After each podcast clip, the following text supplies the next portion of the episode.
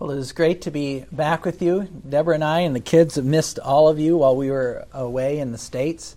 Uh, the first time we've all been uh, home together since we moved here in 2019. So it was nice. Uh, it was an action packed, uh, action packed uh, trip. I think we were looking forward to a normal life, which might feel like a vacation now, as we can kind of rest and recover from time with family, time at General Assembly, and, and so forth. Uh, but as I was in the States, I was kind of catching up on the news and what's going on, and the question stuck out in my mind, and it connects to the sermon this morning, or to the psalm this morning, is what should we do when law and order break down? What should we as Christians do when law and order break down? Several experiences during my time in the States uh, begged this question What should we do when law and order break down? The Covenant School Nashville shooting was present in my mind as I walked through the convention doors in Memphis, Tennessee for this year's General Assembly. I think most of you are aware of, of that as we, as we talked about it a few months ago and prayed for the, the, the PCA church family that underwent that horrific ordeal. Monday morning, the PCA stated clerk, Bryan Chapell, stood up before us and just let us know this was a pre meeting before the General Assembly that the police had picked up chatter about a mass shooting at the General Assembly. So there were there is a lot of talk that the same kind of thing that happened at the Covenant School Nashville was going to happen at GA because it was publicly known that this year's General Assembly would be dealing with issues of sexuality, including a petition to the government against gender reassignment surgery, especially for children. And we were debating some very serious issues, and the police uh, presence at GA this year was unprecedented from any other time. And I have to admit that when Dr. Chapell said, mass shooting, a, a tone of fear was struck in my heart. They didn't know if there would be protests or what, what would happen. And I was, you know, more than a little bit scared. I got over it, but more than a little bit scared if I'm just truly honest. You know, it's easy to talk about these things when they're at a distance, but when there's a potential of a gunman coming here, you know, it kind of changes how you think about things. What should we do when wicked people breathe real threats against us for being Christian? But it wasn't just the assembly that was under threat. A colleague was driving me home one evening after GA. We, we went out, a good buddy of mine, a fellow pastor. We, we had dinner. He was driving me home back to his place where Deborah and I were staying. And it was getting dark, and we found ourselves in uh, a particularly bad street. And all of a sudden, he reaches over and unlocks his, his armrest to, and pulls out a loaded handgun and puts it, sets it right there between us on, on the armrest. As we're moving really quickly past the speed limit through this part of town, lawlessness has so increased in a lot of the cities in the U.S. after the defund the police movement. And there are places you shouldn't go even more than there were before. And the police are having a very hard time keeping up and controlling the lawlessness that is taking place in a lot of the cities there. What should good people do when criminals control the streets? Finally, just one last experience from my time in the U.S. There are many good experiences too, but Congress is currently investigating the weaponization of the federal government. Okay, so that was a big news headline. This is obviously a politically contentious issue, and wherever the truth may lie, it is fairly clear that in some cases there is a two tiered justice system, where if you are particular political elite, you can get away with stuff that ordinary people could never get away from, and they'd be in prison for decades for. And yet, some are not receiving equal treatment under the law. And it looks like the federal government, at least in some cases, is being weaponized for political gain. And these concerns go right up to the highest levels of government. You know, as a citizen of the U.S., that kind of stuff bothers right? It should bother all of us. What should we do when the foundations of justice are assaulted by the people in charge? So, these experiences I had while in the U.S. beg the question what should we do when law and order break down? And it's not only in the U.S. where these things happen, the, the countries that you come from, I'm sure you could share many examples where you've seen similar things happen. What should we do when law and order break down? And in Psalm 11, which we are going to study this morning, David eh, gives voice to a very similar question. If the foundations are destroyed, what can the righteous do? If the foundations are destroyed, what can the righteous do? When the wicked attack the foundations of God's righteous order in the world, David shows that God's people must act in two ways. So we're going to look at those two ways that we're called to act in light of a situation where it seems like law and order is breaking down, where evil is winning. So, what should we do? That's what Psalm 11 is all about. How should we respond when evil seems to have the upper hand and is attacking the foundations of law and order in this world. So, the first action David, David calls us to is to take refuge in God. So, number one, take refuge in God. And we see this in verses 1 to 3. You know, wherever there is a biblical framework of law and order in this world, it is God's gift. It is God's gift, even though it's all imperfectly exercised. Wherever there is a biblical foundation of right and wrong in the world, it is God's gift. And the wicked seek to undo that wherever they can. They will chip away at God's law wherever they can just incessantly chip, chip. They'll, they'll try to grenade it. They'll try to blow it up. They'll do whatever they can to undo God's law and order in this world. And there are times and seasons where it really feels like evil has the upper hand. Like if the government is taken over, like what can you do? What can plebes like us do? Right? When the persecution against the church is so fierce in parts of the world? What on earth can God's people do? It seems, if you look at a map and you look at like world missions and you look at the persecuted church, it seems like there are parts of the world where evil is so physically rooted that there it feels like it's completely hopeless to think that could ever change, where godlessness is so physically rooted that it could never be another way. And this was the experience for many as David sat on his throne in Jerusalem. There were times, whether internal or external enemies, that God's people who were loyal to David felt like there is no hope. And in these opening verses, David gives expression to what they are saying.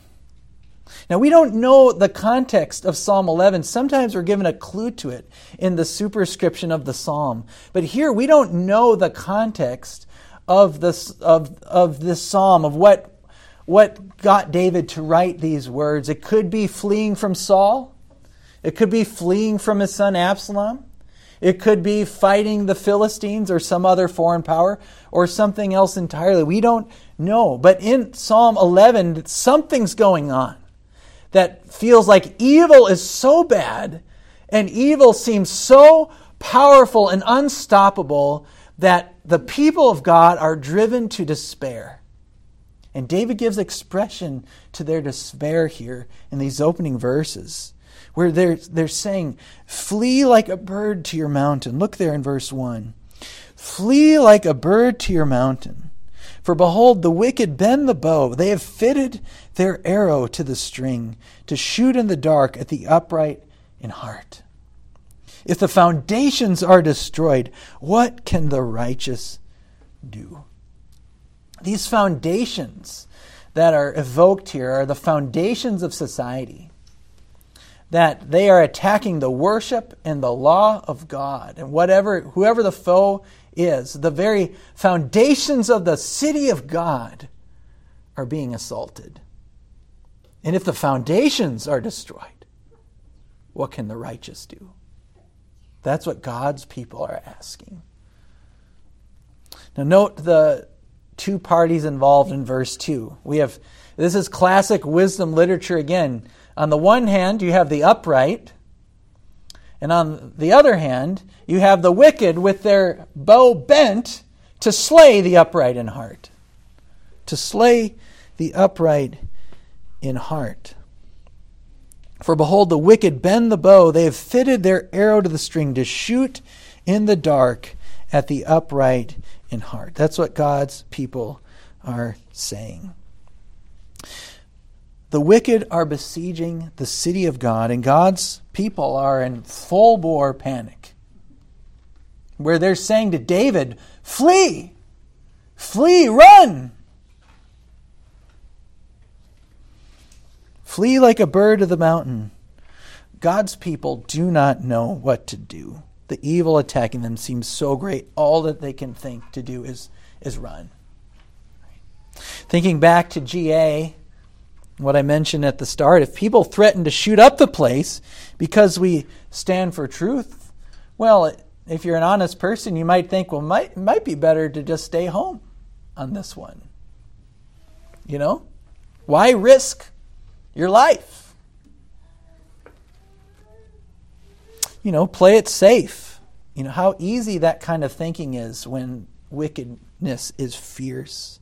And around the world, you know, churches and Christians are attacked, and I have no doubt that the enemy does so in order to intimidate God's people for gathering for worship, and to in- intimidate God's people for bearing witness to Christ in the world. If they're scared enough, they'll stay home. They'll keep their mouth shut. That's what the wicked think, right? They'll stop preaching. They'll stop standing for truth in their schools and workplaces. So God's people are scared in Psalm 11. They don't know what to do. But David, what a contrast David is to the people that are looking up to him and telling him to flee. David says in verse 1 In the Lord I take refuge. How can you say to my soul, Flee like a bird to the mountain? When the wicked attack the foundations of God's righteous order. We take refuge in God. We don't run. We take refuge in God. That is the response of faith. We say with David, In the Lord I take refuge. In Yahweh. Right? Remember when we see Lord in all caps in our Bibles, it signifies the personal name of God, Yahweh. I am what I am. We take refuge in the I am when the wicked assail us. He is our shield and protector. Now, of course, there were times when David had to physically run. We, we can read about some of those. He had to run from Saul, he had to run from Absalom, for example. But he never ran from God. But fleeing the kind of fleeing we're seeing here in Psalm 11, flee like a bird to the mountain, is a running that is better described as panic and unbelief, running away without faith. Psalm 11 is not denying common sense. There is a time when you ought to avoid a situation. There's a time when the church needs to go underground, if you understand my meaning. But nevertheless, God's people can stand with courage because God is their refuge. So David calls us to act in faith when the wicked seems overwhelming and trust our souls to God. To take refuge in Him. Let's look at the second thing He calls us to do in the face of overwhelming evil. He calls us to fight for justice. To fight for justice. We see this in verses 4 to 7. When the wicked attack the foundations of God's righteous order, David shows us that we must fight for justice. This second principal action that David points us to is rooted in God's love for righteous deeds. Look at verse 7. In verse 7, David writes, For the Lord is righteous, he loves righteous deeds. The upright shall behold his face. The confidence David needs to fight for justice is rooted in God's love for justice, in God's love for righteousness. Now, let me take a, make a technical point before we expound the second half of the psalm. The words justice and righteousness are one and the same in the Hebrew and in the Greek. So if you were read the word righteous or righteousness, it's the same word for justice in the in the Greek or in the Hebrew. And in this case, we're in the Hebrew in Psalm 11. The word here is zedek. You might remember the uh, Melchizedek means king of righteousness. Zedek is the word for righteousness or justice. In the Hebrew uh, and Aramaic lexicon of the Old Testament, which is affectionately known, Peter, hopefully you should know this, affectionately known as HALOT by seminary students around the world, include the following definition of Zedek. That is, justice of the human judge and of the king. It includes the elimination of anything breaking peace and the preservation of good order. So again, we're back to this idea of the foundations being the foundations of society is are God's righteous laws. And God loves righteousness. He loves justice. And justice includes, as the word is used in Psalm 11, and as HALOT gives it to us in their study of the Old Testament, the elimination of anything breaking the peace and the preservation of good order. Okay. God loves when God's people, or anyone in society for that matter, works to eliminate anything breaking the peace and the preservation of good order. It's important that we understand this technical point because I find that the, the idea of righteousness is sometimes vague. It's the word righteousness is a is a kind of a tricky concept to get sometimes. But when you read it in terms of justice, that's a lot more concrete. That's easier to understand. We don't use the word righteous very often in common speech, but we certainly use the word justice. It's much easier to understand. So let's unpack this section in light of that this idea of righteousness meaning justice. And let's we'll see here three things three things that give David confidence to stand to fight for justice as it is rooted in God's love for justice. So first, a subpoint here under our last point. One, David's confidence to fight for justice is rooted in God's location. David's confidence to right to fight for justice is rooted in where God is. And where is he? He says here in verse 4 the Lord is in his holy temple, the Lord's throne is in heaven. David's confidence to fight for justice is rooted in the fact that God is untouchable. The wicked may assault the foundations of his kingdom on earth, but it cannot touch God in heaven. The wicked trying to touch God's throne would be like someone taking a bow and arrow and trying to shoot the moon. It's impossible. It's folly. Recall Psalm 2 4. He who sits in heaven laughs. He's laughing at those that are seeking to overthrow God's reign. in the reign of the Messiah, the Lord holds them in derision. God looks down with derision on wicked men. No scheme, no plot, no conspiracy, no rebellion can shake God's throne in heaven. All is under control in the throne above. And David's confidence to do justice is rooted in that unshakable fact. Second, David's confidence to fight for justice is rooted in God's just actions in the present. God's just actions in the present. David says in verses 4 and 5 The Lord is in his holy temple. The Lord's throne is in heaven. His eyes see. His eyelids test the children of man. The Lord tests the righteous, but his soul hates the wicked and the one who loves violence. God sees what happens in the dark. God sees what happens behind closed doors. God sees everything. He sees what you do, and He sees what the wicked do. He sees it all. God tests us. This, this, this phrase this is, is really interesting that David uses that his, his eyelids test the children of man.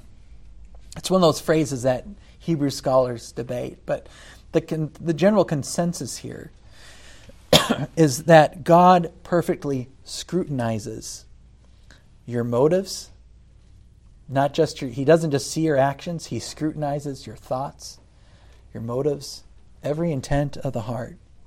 And that includes us and that includes the wicked. I mean, he, we, are, we are more than naked before God.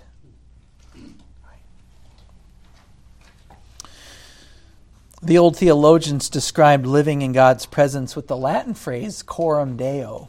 Coram deo. That's a good phrase to lock in to your Christian memory that we do life in the presence of God. All things are before him. And God is actively testing the upright and the wicked to see what they will do. It reminds me of the old the old children's song, at least that we sang in America, "Oh be careful little eyes." Oh be and one of the one of the verses of that of that children's song goes, "Oh be careful little hands what you do. Oh be careful little hands what you do. For the Father up above is looking down in love." So be careful, little hands, what you do. Everything is before God who sees, who sees it all. And that gives David courage in the face of overwhelming wickedness to know that God is presently watching and he sees it all. He sees every kick under the table, right? Every knife in the back. He sees the things you know, in professional sports, we get riled up sometimes because the referees don't call everything right, and then you can go and slow mo and you can see what they didn't see, and then you get mad because there's nothing you can do about it. But God sees it all, and He's going to do something about it. And that leads us, leads us to the third, the third reason that David can have confidence. So, thirdly, David's confidence to fight for justice is rooted in God's just actions in the future. It's not just God watching presently, but his actions in the future. Look at verses 6 and 7. David says, Let him rain coals on the wicked, fire and sulfur and a scorching wind shall be the portion of their cup. For the Lord is righteous, he loves righteous, or we could say just deeds. The upright shall behold his face.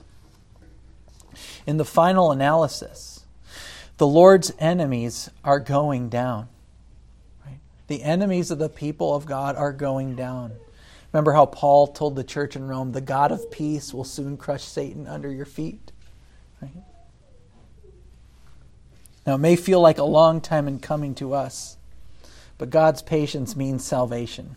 So the delay itself is mercy. But the enemies of God's people are going down. And here, David evokes. Do you know, you know what David's evoking here? With fire and sulfur? Does that ring a bell to you?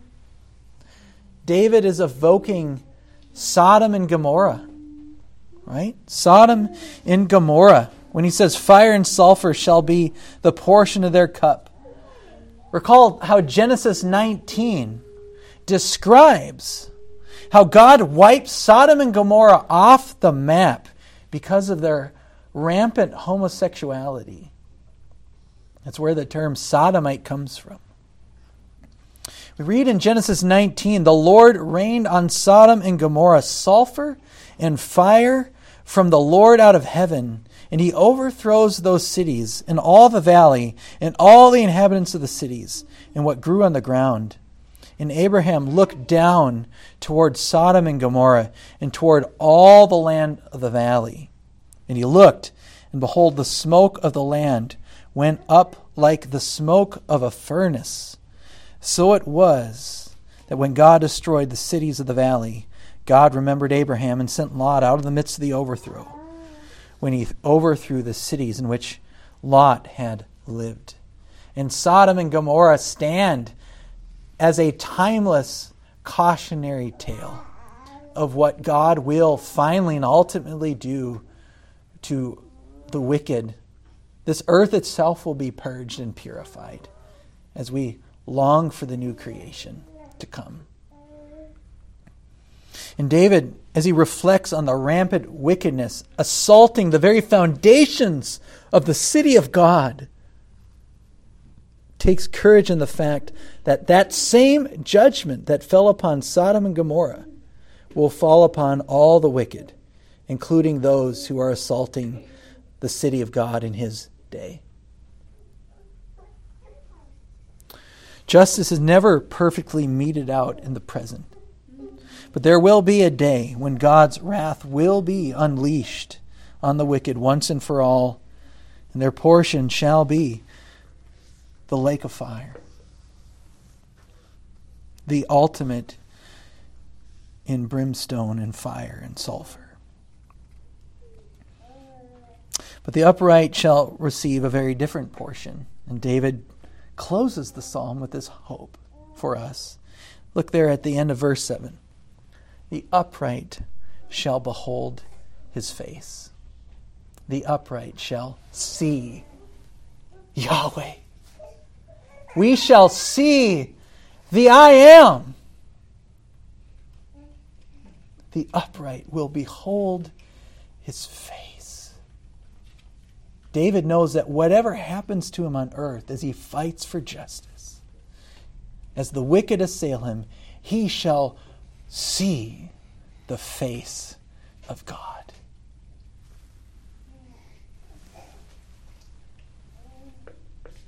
And this is where we touch on the gospel. The good news of the gospel is that for those who fear God, they shall see his face. We shall see his face. We fear God by placing our faith in Jesus Christ because God sent Christ to deal with our sin, the very thing that would keep us the enemies of God. But God sent him that we might be rescued from the wrath to come. We fear God by placing our faith in Jesus, who dealt with our sins by his blood on the cross, and who is raised on the third day. For our hope that just as Jesus walked in newness of life, that will be our share in eternity too beholding the glory of our God, world without end. As you know, the early church was persecuted militantly in the Greco Roman Empire. And all but one of the apostles were martyred for the faith.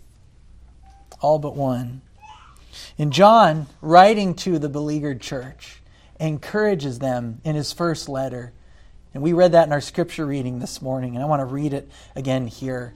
And you might want to open, uh, turn your Bible to that text and reflect on it this Lord's Day, where John says in 1 John 3 1, See what kind of love the Father has given to us, that we should be called children of God. And so we are. The reason why the world does not know us is that it doesn't know Him. It did not know Him. Beloved, we are God's children now, and what we will be has not yet appeared. But we know that when He appears, we shall be like Him. We shall be like Him because we shall see Him as He is. The same hope of Psalm 11 is the hope that we have as God's people today. We shall see his face. And John goes on to deal with the same problems that we deal with in this life. Just as we read in wisdom literature where there's always two sides, there's the way of life, there's the way of death, there's the way of wisdom, there's the way of folly. There are the upright and there are the wicked, and there's no other categories. You're in one or the other. You don't fall in, a, in shades of gray somewhere in the middle. It's one or the other. And the same problem we face today is the one that the church faced in John's time too, where there are children of God and children of the devil. And children of the devil are those who celebrate sin. And as John says in John 3 4, everyone who makes a practice of sinning practices lawlessness. Sin is lawlessness. Sin is, again, the very thing attacking the foundations of God's righteous order. And right now, it seems like the children of the devil have the upper hand. It feels like there's no way to turn Western nations around today. It feels hopeless, doesn't it? How do you feel going to work on Monday? Are you going to stand up for truth? Or give in to the crowd? Or keep your mouth shut? And of course, there's a time to speak and there's a time to keep your mouth shut. There's a time to certainly not cast your pearls before swine. Right? But in Psalm 11, the focus is to fight for justice. The Lord loves righteous deeds, the Lord loves just deeds. And we are called to stand for truth in this world, to not be ashamed of those that can throw, that can kill the body. Right? Don't fear those people. Fear the one that can throw soul and body into hell. That's Jesus' message to us.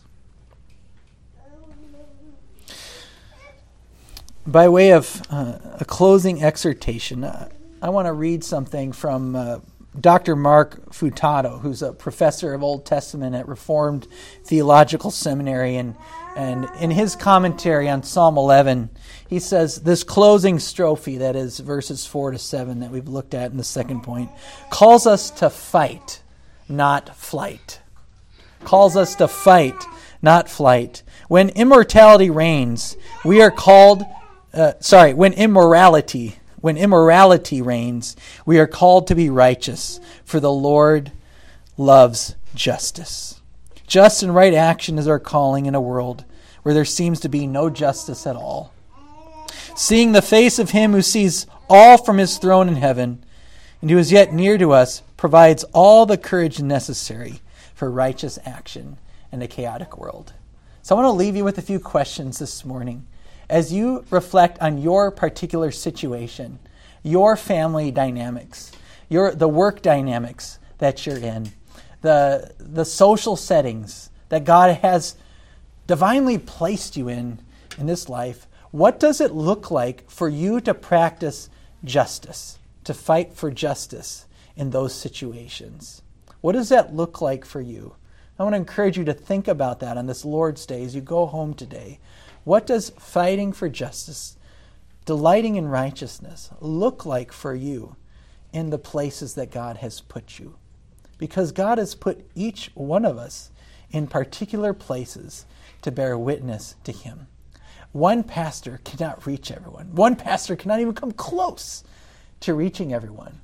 God calls each of us together as a kingdom of, as a royal priesthood to bear witness to the one who called us out of darkness and brought us into his marvelous light, to use Peter's words. So, what does taking courage in God, taking refuge in Him, and fighting for justice look like in the particular places that God puts you throughout the week?